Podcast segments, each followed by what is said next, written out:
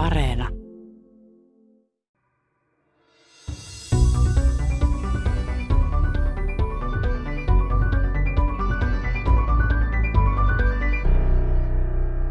Tapaan arkeologi Jan Fastin Keravajoen varressa Vantaalla tuulisena syyspäivänä. Joki tekee tässä mutkan, siksi paikan nimi on Jokiniemi. Tässä on puisto, ihmiset ulkoiluttavat koiriaan ja koululaiset hurauttelevat polkupyörillä pienen puusillan yli. Mahtaakohan heille tulla mieleen, että tässä on liikuttu ennenkin, tuhansia vuosia sitten liikuttu ja asuttu. Paikka oli aivan erinäköinen, mutta arkea tässä elettiin silloinkin. Ollaan tässä jokirannassa ja tämä kyllä hämmentäisi heitä varmaan aika lailla, että mikä on tämä liru tässä. Tässä oli jotakin aivan toisenlaista vettä silloin. Joo, tässä oltiin aivan Aavanmeren rannalla ihan tässä rantahietikoilla ja tässä lähellä niin nykyinen Keravajoki niin purkautui aika vuolaana koskena mereen. Ja se on tämmöinen tavallaan niin kuin makean veden ja suolaisen veden risteymä, yhtymäkohta. Aika tyypillinen kivikautinen asuinpaikka ilmeisesti. Joo, varsinkin näiden isojen keskusasuinpaikkojen sijainnit on täällä Etelä-Suomessa just tämän tyyppisiä, että on isoja jokilaaksoja ja niin siinä kohdassa, missä tämä joki yhtyy mereen, niin siinä on yleensä iso kivikautinen asuinpaikka. Tässä oli varsin pitkään sitä asutusta, koska tähän tultiin asumaan?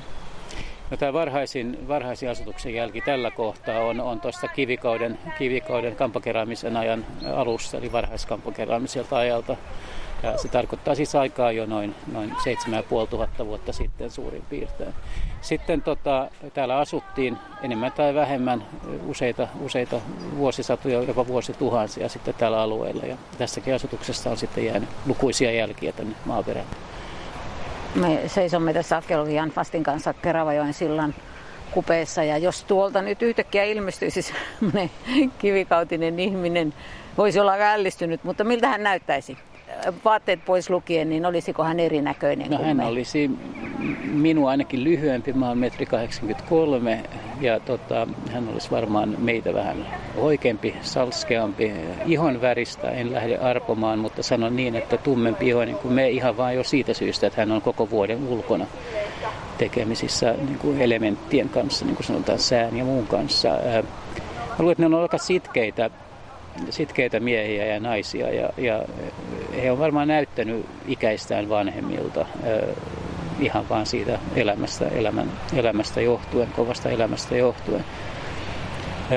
Hiuksia on leikattu, niitä on sidottu, letitetty, ei välttämättä siis mitään hirveän pitkähiuksisia, vaan totta kai sen mukaan, että mikä on käytännöllistä myös ja mikä on voinut olla myös näyttävää, niin on hiuksia hoidettu. Partaa saadaan kyllä ajeltua, jos siihen on tarve. Tästäkin on ollut vähän puhe, että kuinka kohan partaa edes on ollut heillä niin kuin paran kasvu, minkä tyyppistä se on ollut kivikaudella verrattuna nykyaikaan. Ja onko miten se parta itsessään, niin onko sitä sidottu ja punottu ja tehty letitetty ja niin päin pois. Tuulen tohina lehtipuissa yltyy sellaiseksi, että tässä vaiheessa on parasta jatkaa juttua Jan Fastin työhuoneessa Helsingissä. Työhuoneen seinällä on painokuva, jossa on kampakeräämiselle kivikaudelle tyypillisiä arkeologisia löytöjä, on saviruukkojen palasia, työkalujen valmistamisesta jääneitä kivensirpaleita eli iskoksia ja on valmiita työkalujakin. Mutta pöydällä on jotakin vallan muuta, vesikipossa likoamassa ja sanomalehden päällä kuivumassa. Joo, tässä on mun työpöytä eilisen puhdistusoperaation jäljeltä, eli mä oon puhdistanut löytöjä tuolta saksalaisilta kauttakulkuleiriltä, jotka kaivettiin esiin vuonna 2018. Ja tässä on pieni osa tätä löytöaineistoa, itse asiassa yhden pienen kaivausalueen pienen nurkkauksen löytöjä. Näkyy vähän siitä, että mitä se saksalainen sotilas siellä jätti jälkeensä ja se mikä tässä pöydällä nyt on, niin on enimmäkseen erilaisia aseisiin liittyviä juttuja, eli patruunakampoja, nappeja liittyen vaatteisiin, solkia, lääketuuveja, yleensäkin lääkkeisiin paljon liittyvää, lääkintään liittyvää tavaraa, kampojen katkelmia valtavasti, erilaisia henkilökohtaisen hygieniaan yleensä liittyviä esineitä. Ja sitten siellä joukossa sitten pieniä henkilökohtaisia esineitä, jotka mulla on tuossa toisella pöydällä, missä on sotilaiden nimiä näissä esineissä muun muassa ja heidän kenttäpostinumeroitaan tuonne pohjoisrintamalle ja ja tällaista, joka kertoo sitten yksittäisten sotilaiden tarinaa.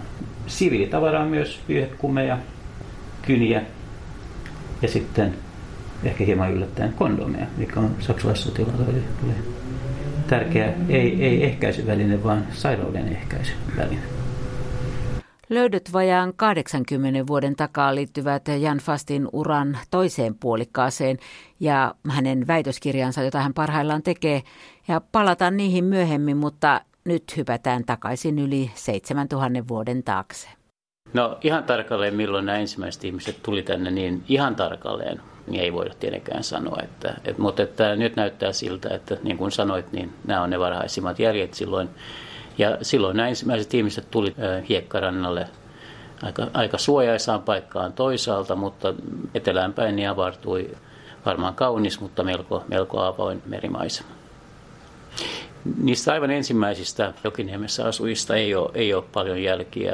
Suurin osa sen ajan asuinpaikasta on jäänyt kerrostaloasutuksen alle, mutta tuossa 90-luvun keskivaiheella niin meillä oli yksi arkeologian harrastaja, joka kävi paikalla ja löysi jäänteitä aivan Tikkurilan tien syrjästä ja tämä paikka sitten tutkittiin ja sieltä löytyy niin sanottua varhaiskampakeramiikkaa ja myös savidoleja, joka oli aika merkittävää sinänsä, että saatiin edes jotain löytyjä tämän vanhimman asutusvaiheen ajalta. Jääkaudesta ei loppujen lopuksi ollut kauhean kauan siinä vaiheessa. Ei ollut, mutta toisaalta niin oltiinhan täällä jo oltu, että niin kuin tällä alueella, että kivikausihan alkaa Suomessa nykykäsityksen mukaan jo 11 000 vuotta ennen ajanlaskua, ja kun mietitään niitä vuosituhansia, mitä sitten on kulunut, niin kyllähän täällä on eletty.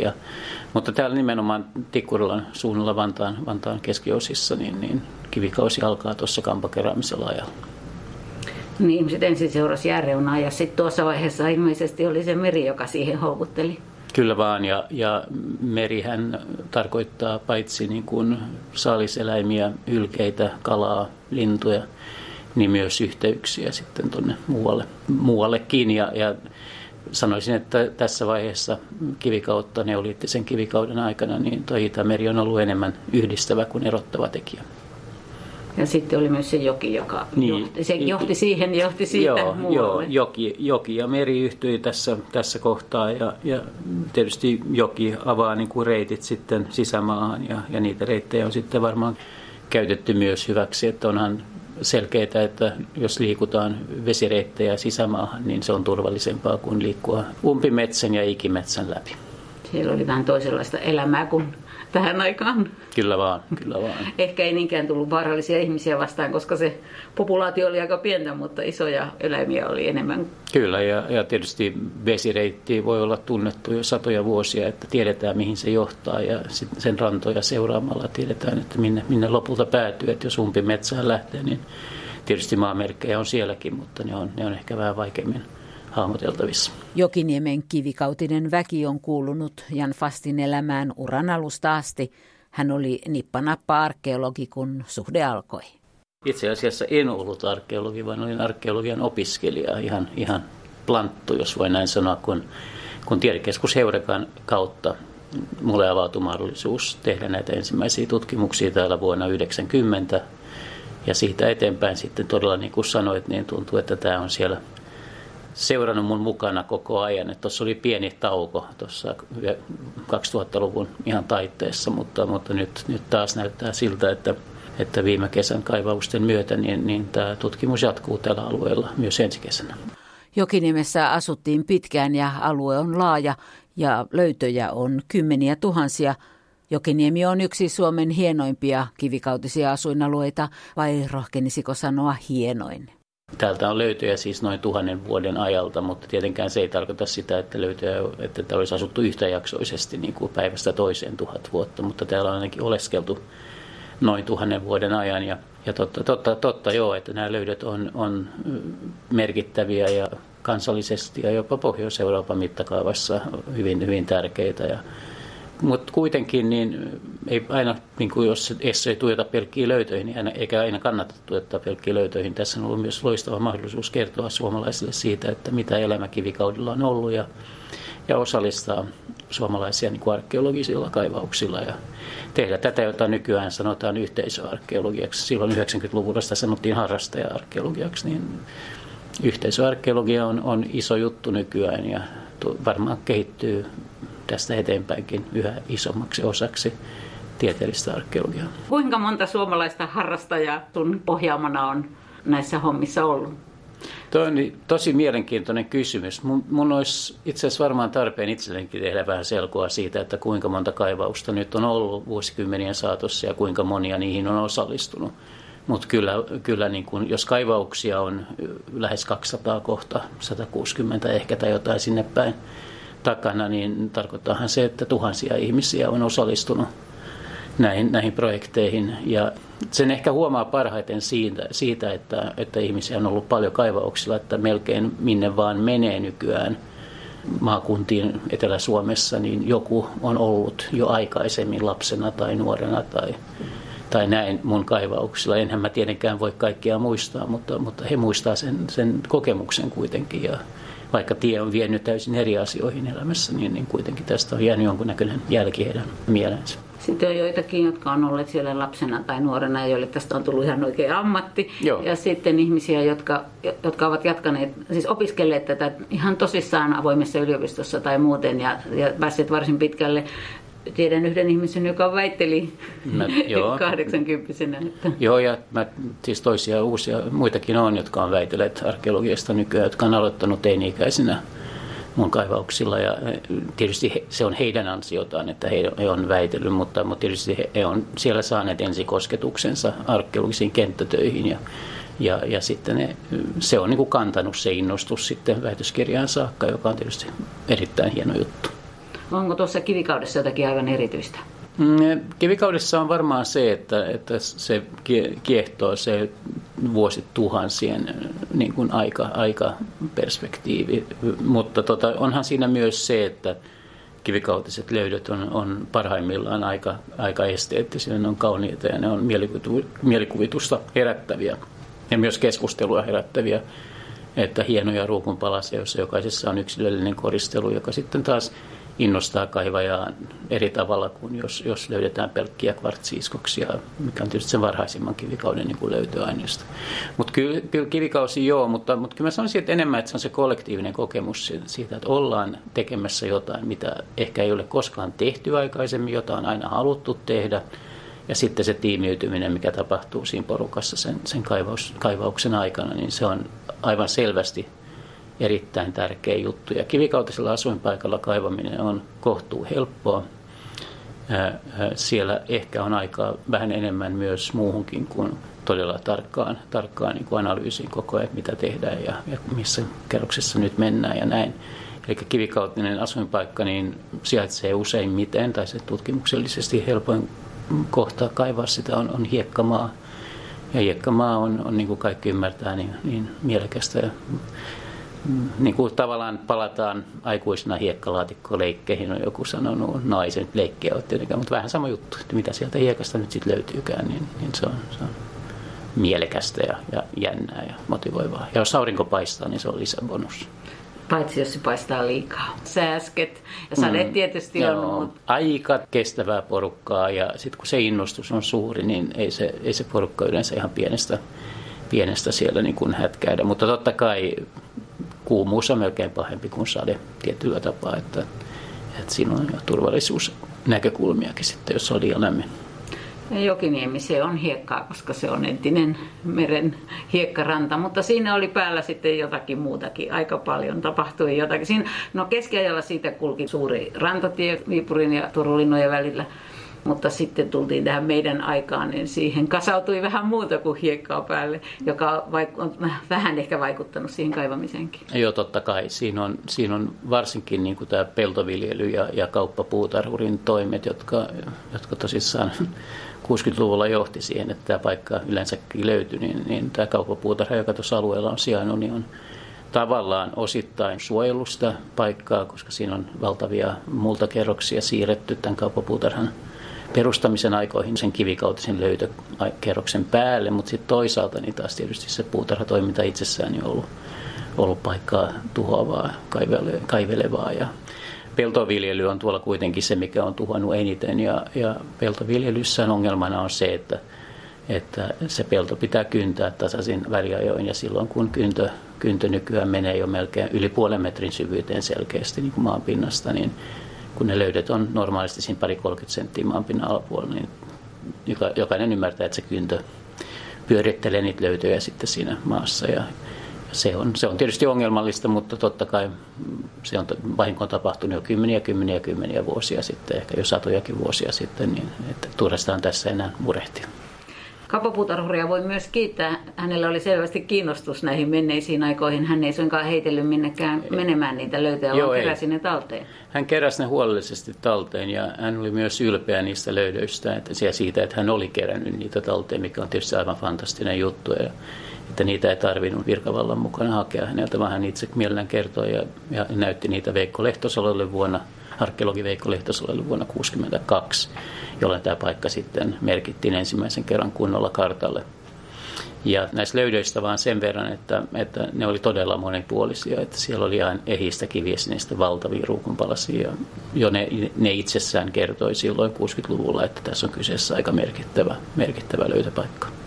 Ja miten se tarina sen jälkeen jatkui, Jokiniemen tarina? No se jatkui aika polveilevasti, että silloin heti 60-luvulla niin ei tapahtunut oikeastaan mitään muuta kuin, että se merkittiin kohteeksi. Ja 70-luvulla sitten alkoi tienlevennyksiä tapahtumaan tuolla silloista Kurititietä, joka on nykyinen Tikkurilatie, levennettiin tuolla Maarinkunnan puolella ja se johti kaivauksiin sitten sillä alueella. Ja 70-luvulla silloin tämä kaivaus taas osittain johti Jokiniemessäkin kaivauksiin, että tehtiin pieni koja, mutta se oli yllättäen löydetön.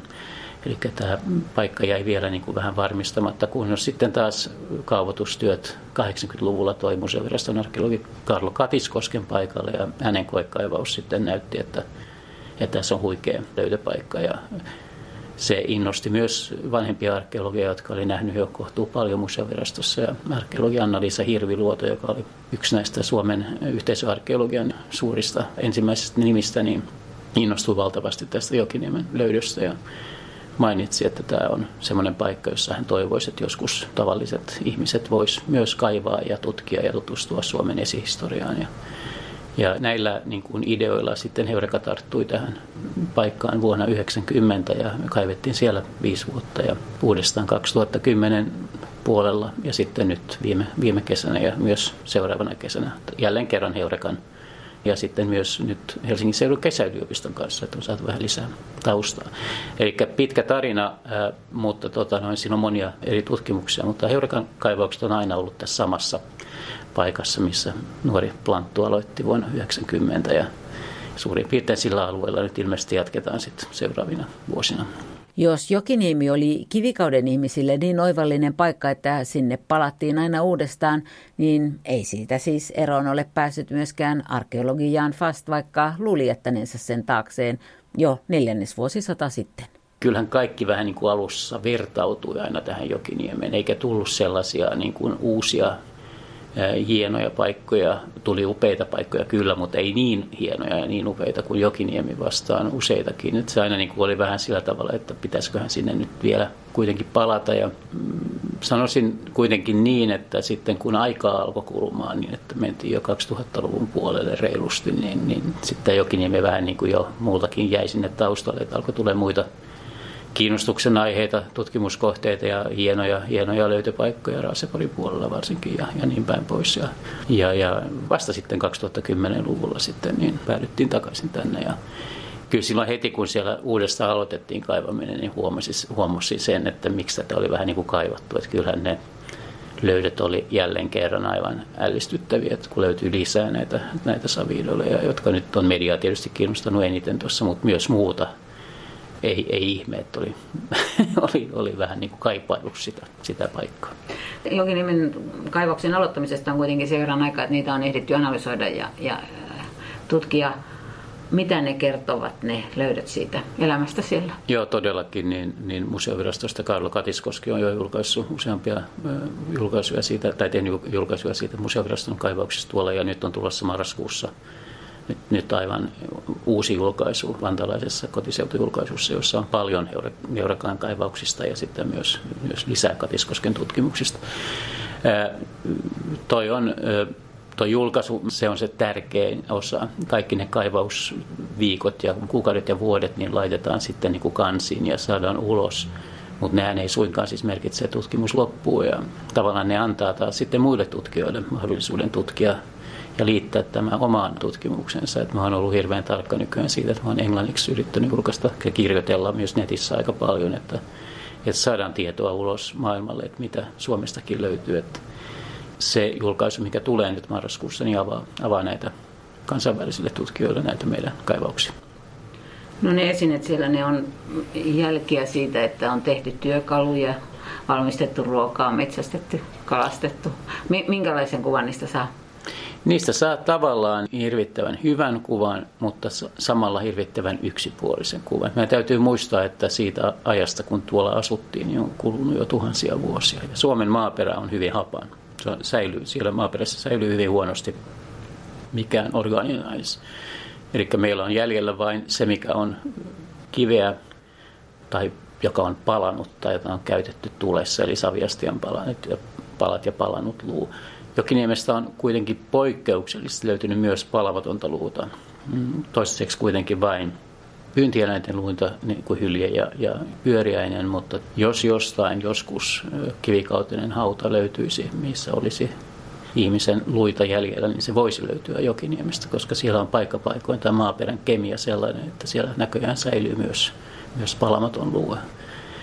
Kysymys onkin vaan sitten lopulta resursseista, että just ne alueet, missä tätä palamatonta luuta on, joka kertoisi niin paljon nykytutkijoille, niin siellä on lähes metrinen multakerros päällä. Ja se on teknisesti ja tutkimuksellisesti haasteellinen kohde, ja sen takia siihen ei ole vielä menty niihin tutkimuksiin, mutta siellä olisi mahdollisuus päästä käsiksi kivikauden ihmisen jopa luuaineistoon, mutta jätetään se vielä auki. Ja mä olen sitä mieltä, että on järkevää miettiä myös tulevia tutkijasukupolvia, ja on ihan selvä juttu, että tämä luihin liittyvä tutkimus ja luiden sisältämään informaatioon niin liittyvä tutkimus niin tulee kasvamaan hurjasti tulevina vuosina. Et ei ole järkeä aina mennä niin kuin suoraan niihin parhaisiin paikkoihin heti, vaan on tärkeää pitää myös maltti vieressä. Vuodesta 1990 on jo 30 vuotta.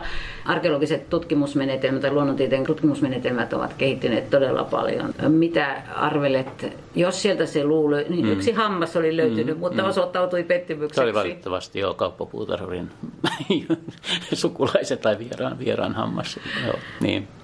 Hän oli varmaan harmitellut sen menettämistä, niin. Mutta arkeologille harmillista, että se analysoitiin, mutta todettiin, että se oli moderni. Ja. Niin jos sieltä nyt sitten niitä luita löytyisi, niin sanotaan hammas, joka olisi ehkä kaikkein mieluisin löytö tuon kilteen ja sen säilymisen takia.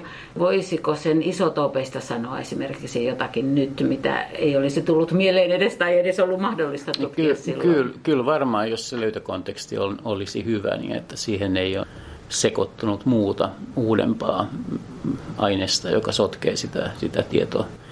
Se on ehkä Jokiniemessä ollut, kun aikaisemmin on tehty näitä erilaisia analyysejä, niin ollut ongelma on se, että kun siellä on ollut niin paljon toimintaa, siis maataloustoimintaa, niin kun sen varsinaisen kivikautisen asutusvaiheen jälkeen, niin se on kontaminoinut tätä kivikautis-löytökerrosta. Mutta toisaalta ollaan optimistisia. Joo, kyllä sieltä isotooppitutkimuksella ja tietysti DNA-tutkimuksella olisi varmasti paljon mahdollisuuksia, jos se saadaan se löytö aivan sieltä kulttuurikerroksen pohjalta, sen metrisen pintamaakerroksen alta syvältä maasta, niin kyllä mun mielestä siellä on, ainakin silloin kun se pyöriäisen iso atlasnikama, eikä ensimmäinen niskanikama sieltä löytyi, niin palamaton, niin kyllä siellä niissä syvissä maakerroksissa oli erittäin hyvät puhtaat löytökontekstit. Että täytyy vaan toivoa, että tämmöisen on joskus sitten mahdollisuus. Ja vaikka en itse olisi siellä kaivamassa, niin toivotan onnea tuleville sukupolville sinne niiden maakerrosten tutkimiseen.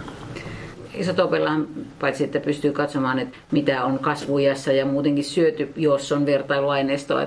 Eikä isotoopella pysty katsomaan ilmastoa, että onko ollut lämpimämpää? Joo, siis aivan valtavasti on mahdollista saada irti ja olen itsekin tuossa hämmästellyt sitä, että miten nopeasti tämä kehitys on mennyt. Että kysymys kuuluukin melkein asettaa, että pysyykö niin kuin arkeologiset kenttätyömenetelmät tämän kehityksen perässä, että pystytäänkö me niin kuin arkeologina ymmärtämään tätä, mitä se laboratiivinen arkeologia tai laboratiivinen tutkimus oikeastaan tarvitsee meiltä.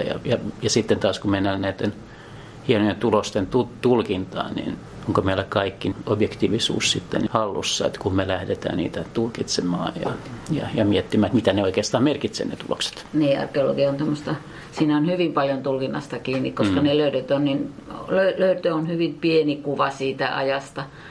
Minkälainen kuva, siis ravinto, on ajateltu, että hyljettä, todella paljon hyljettä ja vielä vähän lisääkin hyljettä Suomessa on syöty, koska ne hylkeluut on niin tukevia. Ne on säilynyt, mutta pikkuhiljaa siihen on tullut, kivikautiseen ruokavalioon on tullut kaiken näköistä lisää. Onko Jokiniemi antanut siihen jotakin lisää? No ei oikeastaan sillä tavalla, että kokonaiskuva on aika lailla tiedossa, että tämmöinen väestö, joka eli merellisessä ympäristössä, niin hyödynsi sen ympäristön kaikki mahdolliset antimet, että se mennään. Pyynnin puolella tietysti hylje joo, kalastus joo, sorsalinnut joo. Ja näin, mutta se mikä on ollut meillä tämmöinen niin pieni tyhjiö tuossa niin luenniston ja tulkinnassa on ollut tämä suurriista ja se luennista tavallaan puuttuu tuolta. Joka tietysti, pakkohan niitä hirviä on ollut myös kaata, on tarvittu hirven kaiken näköisiä sarveja ja nahkaa ja muuta. Miksi ne luut puuttuu asuinpaikalta, niin se saattaa olla ihan vain semmoinen riistan käsittelyyn liittyvä asia, että näin. Mutta sitä kysymystä niin ei ole pystytty Jokiniemessä kaavaamaan. Luut kuitenkin, niin vaikka niitä tutkitaan, niin on ongelmallinen löytöryhmä nekin, koska kaikki luut ei säily. Esimerkiksi lohen rasvaset luut maatuu hyvin nopeasti ja palaa tulessa rasvansa takia niin kuin aika lailla pois kokonaan. Onko luita tarkoituksellisesti poltettu niin kuin rituaalin yhteydessä? Siirtäisikö se vaikka hylkeiden luiden suuren määrän? Jos näin on tehty jossain vaiheessa, että niitä on tarkoituksellisesti niin kuin nimenomaan hyljettä poltettu, niin sehän vääristää valtavasti näitä tilastoja ja muuttaa koko jutun. Tämä on taas tämä, meillä on aineisto ja sitten meillä on tulkinta sen aineistoon perustuen. Ja näissä on syytä olla sekä avarakatseinen ja rohkea, mutta myös myöntää ne sudenkuopat, mikä siinä tulkinnassa on.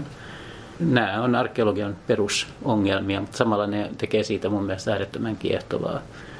Että semmoista, mikä kaikki historian tutkijatkin tietää, että absoluuttista totuutta ei ole olemassa, niin arkeologiassa se on ehkä vielä enemmän selvä. Mutta se tekee sitä mun mielestä vaan jännempää. Ja se antaa mahdollisuuden hallitusti niin kuin myös niin kuin mielikuvituksenkin lentää jossain muodossa ja auttaa tämän asian kertomisessa aika paljon, että ei olla ihan aina niin definitiivisestikin ihan faktoista, vaan voidaan myös pikkasen spekuloida ja olla pikkasen avarakatseisempia ehkä kuin monessa muussa tieteessä. Aina saa esittää hypoteesin, sitten tulevat toiset tutkijat ja haastavat sen ja tulos on sitten joko vakiintunut käsitys tai ei. Se on se viimeinen sana on aina sillä nuoremmalla sukupolvella, että se tulee olemaan vanhenevan arkeologin aina niin kuin fakta, että tulee eteen, että joku muu tulee kuitenkin todennäköisesti ennen kuolemaa osoittamaan ainakin osan, jos ei suuremmankin osan sun oletuksista kyseenalaisiksi. Jokiniemen kaivaukset ovat ylittäneet uutiskynnyksen yleensä savi-idoliensa vuoksi. Sinänsä savihahmot eivät ole Suomestakaan ainutlaatuisia löytöjä. Ne kuuluivat asiaan, mutta ovatko ne ihmisiä? Ne ovat niin tyyliteltyjä, että ihmisen muodon havaitseminen vaatii mielikuvitusta. Kun aikaa kului, tyyli muuttui, hahmoista tuli käyriä, ne saivat yhden jalan. Mutta edelleen on vaikea sanoa, mitä ne esittävät. Karhuako vai kenties hyljettä vai kuitenkin ihmistä, kunnes tulivat Jan Fastin ensimmäiset Jokiniemen kaivaukset. Jos palataan siihen vuoteen 90, niin hienoja löytöjä silloinkin. Luvun sirpaleita paljon löytyi kaapimia, nuolen kärkiä ja kaikkea, mutta sitten löytyi jotakin aivan erityistä. Muistatko sen hetken, kun se erityinen löytö pantiin kämmenellesi ja ihmettelit, että mitä nyt? Joo, eli nyt tarkoitetaan tätä savi-idolia, joka löytyy vuonna 90 kaivauksilta. Ja joo, se on semmoinen ikimuistoinen hetki, jolloin itsekään ei ihan ollut varma, että onko tämä nyt kaivajien tekemään niin kuin viime hetken pilaa vai mistä on kysymys. Ja itse olin alussa aika skeptinen, mä heitin ihan läppääkin tästä, että niin kuin tämmöisiä nyt täällä olette viikonlopun aikana saanut aikaiseksi, että nyt piilotette ne tonne. Eli kyseessä oli tämmöinen ihmiskasvoinen savi-idoli, savesta tehty veistos, jossa tämä oli varsin ilmeikäs. Nämä kasvot oli kuvattu hyvin realistisesti ja kasvoihin oli merkitty tatuointeja tai kasvomaalauksiakin merkitseviä piirtoja ja silmät ja suu ja nenä ja kulmakarvat ja ehkä jopa hiuksiakin.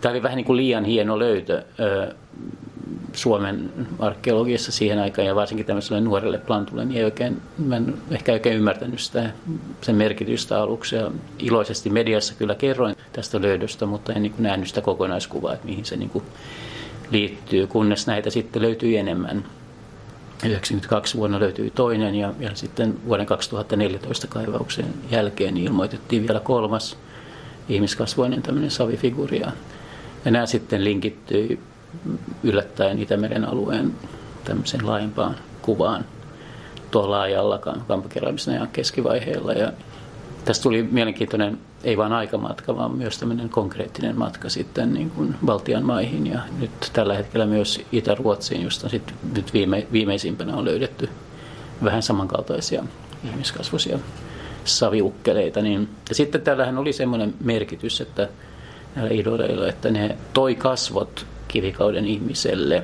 Ja näitä kasvokuviahan meillä ei aikaisemmin oikeastaan ollut muuta kuin muutamasta meripihkakorusta ja näin. Ja sen myötä lisäsi valtavasti yleisön kiinnostusta paikallisesti varsinkin arkeologiaan ja esihistoriaan. Ja kantaa vieläkin itse asiassa se niiden idolien tuoma hohde tuolle paikalle.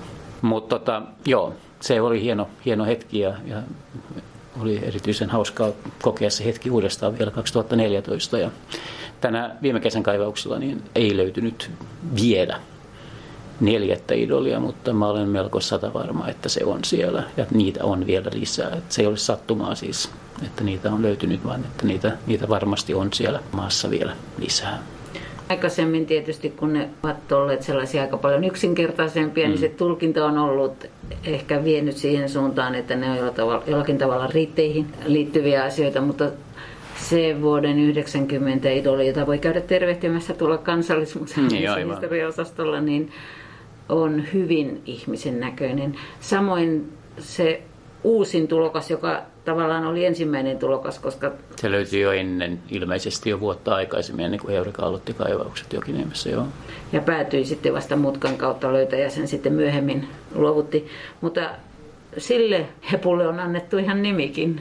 No, mä en tiedä, me arkeologit, me annamme usein esineille nimiä, joita niistä on helpompi keskustella ehkä noin niin kuin siviilissä. Ja täällä viimeisin ilmoitettu löytö, niin sai nimekseen Tuima, koska se on sananmukaisesti tuiman näköinen kaveri. Ja sitten meillä on erilaisia muita koodinimiä, pappa ja poika ja niin päin pois.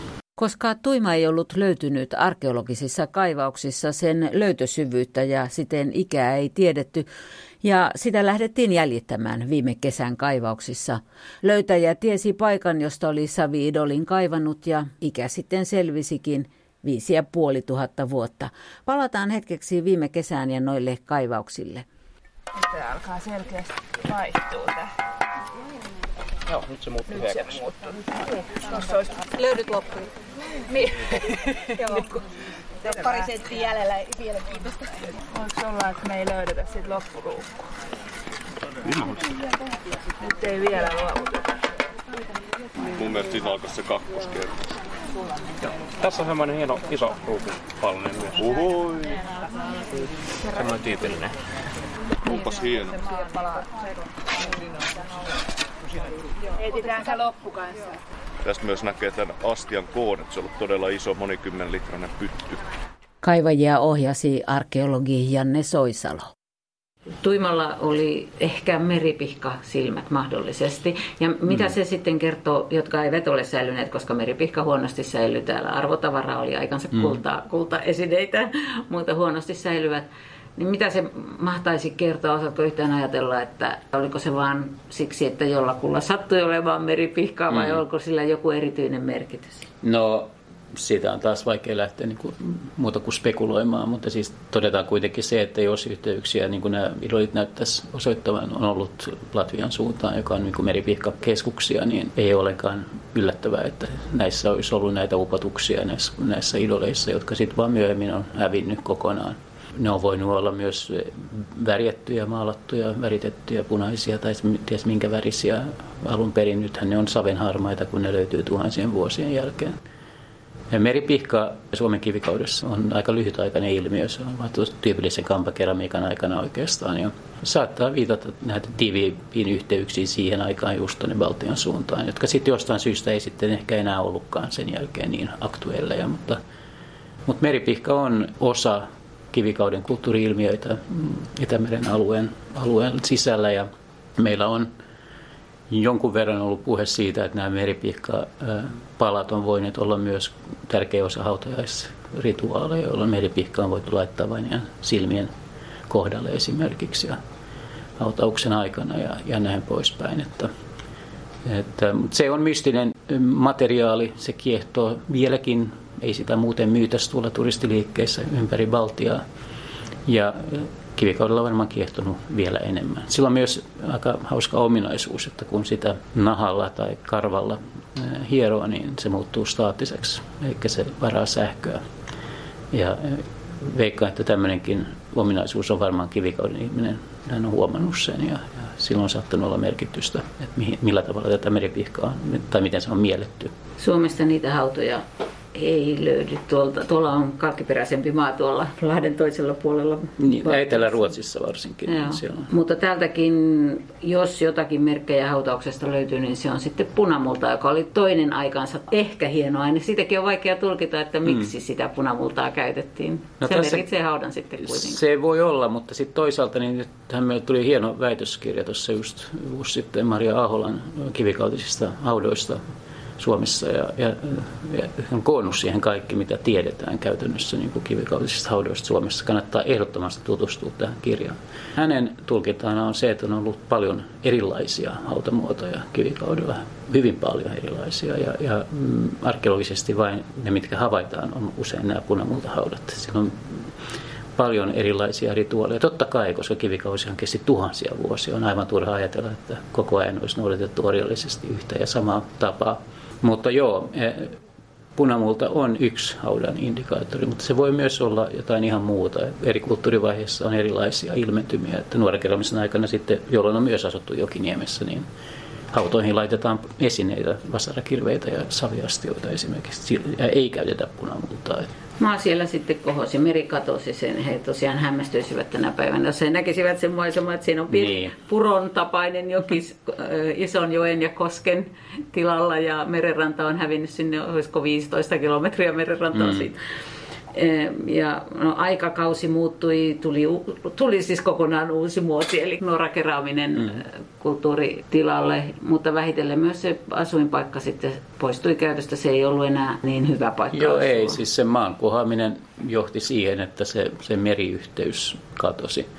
Se alue muuttui tämmöiseksi hyvin alavaksi, lättänäksi, märäksi kosteikoksi, joka ei houkutellut tietenkään sitten enää, että ihmiset siirtyi aika varmaan tietämättä vähitellen paremmille paikoille, ja siellä Jokiniemessä oltiin vielä, mutta ei enää koko vuoden ympäri. Mä oonkin vähän miettinyt sinne, että mistä löytyisi sitten se kivikauden loppupää Vantaan alueella, ja joka tapauksessa se löytyy etelämpää, että täytyy etsiä näitä paikkoja sitten noin 15 metrin korkeudella merenpinnasta, ja valitettavasti niin ne on aika rakennettuja ne korkeudet, ja tiedetään myös se, että Helsingin alueella ei juuri enää koskemattomia kivikautisia asuinpaikkoja ole, että se voi olla, että meiltä jää se jatkumo niin kuin ihan paikallisesti niin kuin löytämättäkin, jos huonosti käy. Jokiniemessäkin on jonkin verran taloja, mutta siellä on nyt sillä tavalla mukavasti, että se iso alue siinä on rakentamatta, ja Vantaan kaupunki on sen nyt kaavoittanut ainakin toistaiseksi muinaispuistoksi.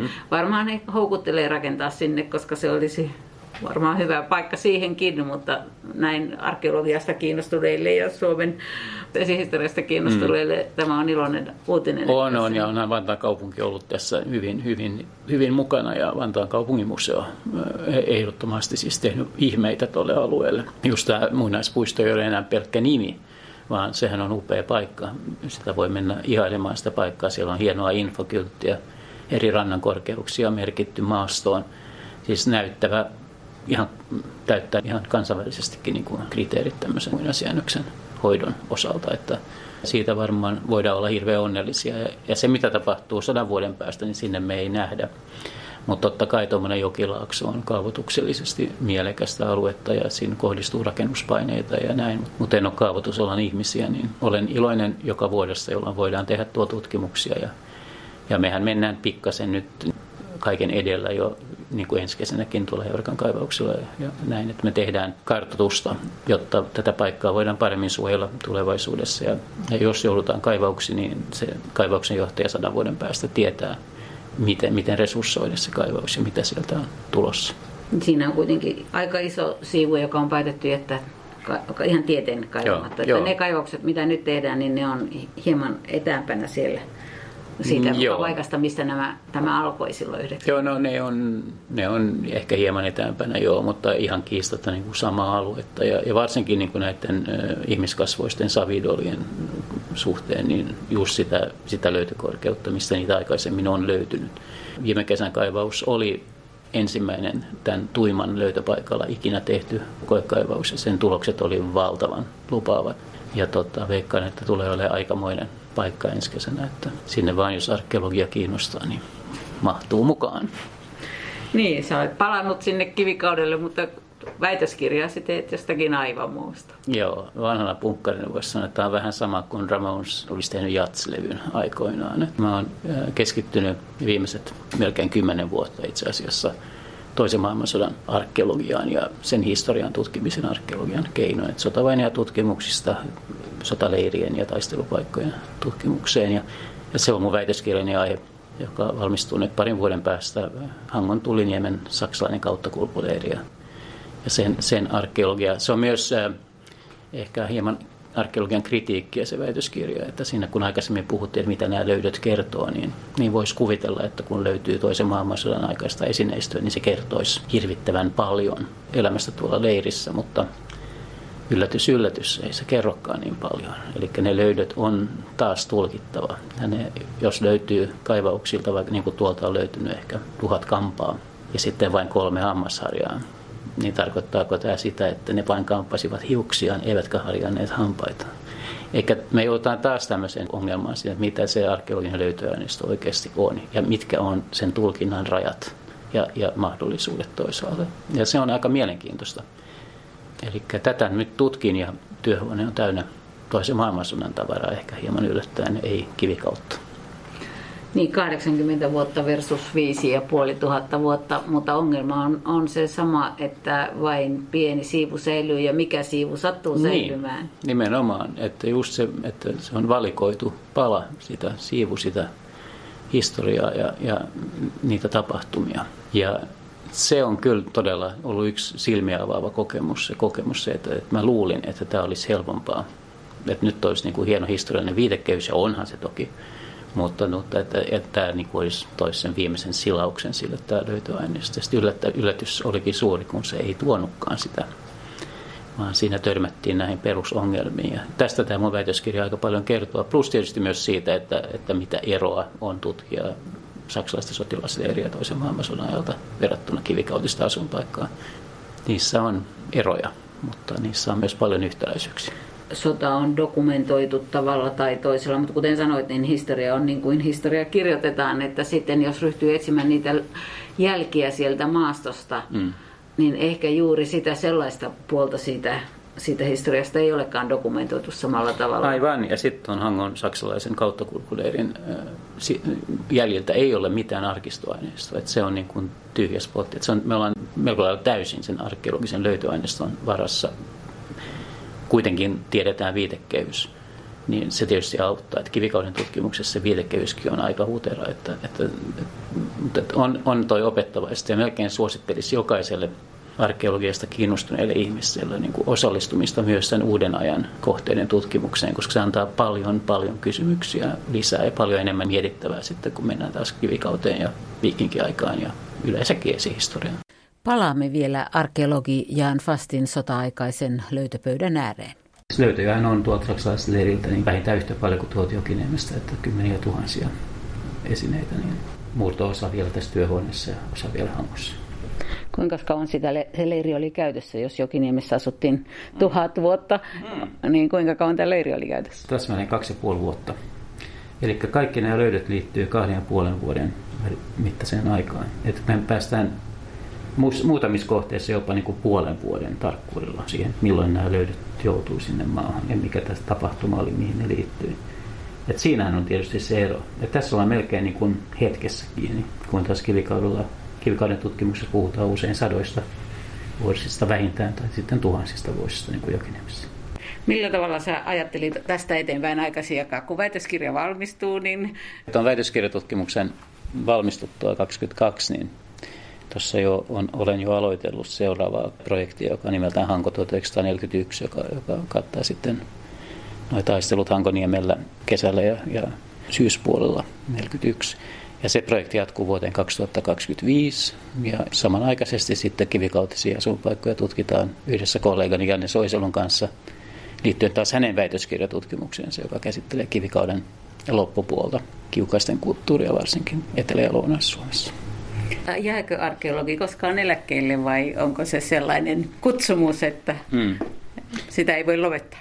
Mullahan ei ole eläkeikää siinä mielessä, mutta mulla täytyy jossain vaiheessa ottaa järki käteen ja antaa sen lapio vähän nuoremmille ja ymmärtää, että heillä on ehkä kohta jo enemmän tietoakin kuin mulla. Varsinkin näistä menetelmistä ja näistä sovelluksista, mitä on. Mutta jatketaan niin kauan, kun nuppi pysyy hyvässä kunnossa ja jalathan jo vähän jätättää, mutta nuppi toimii, niin miksei.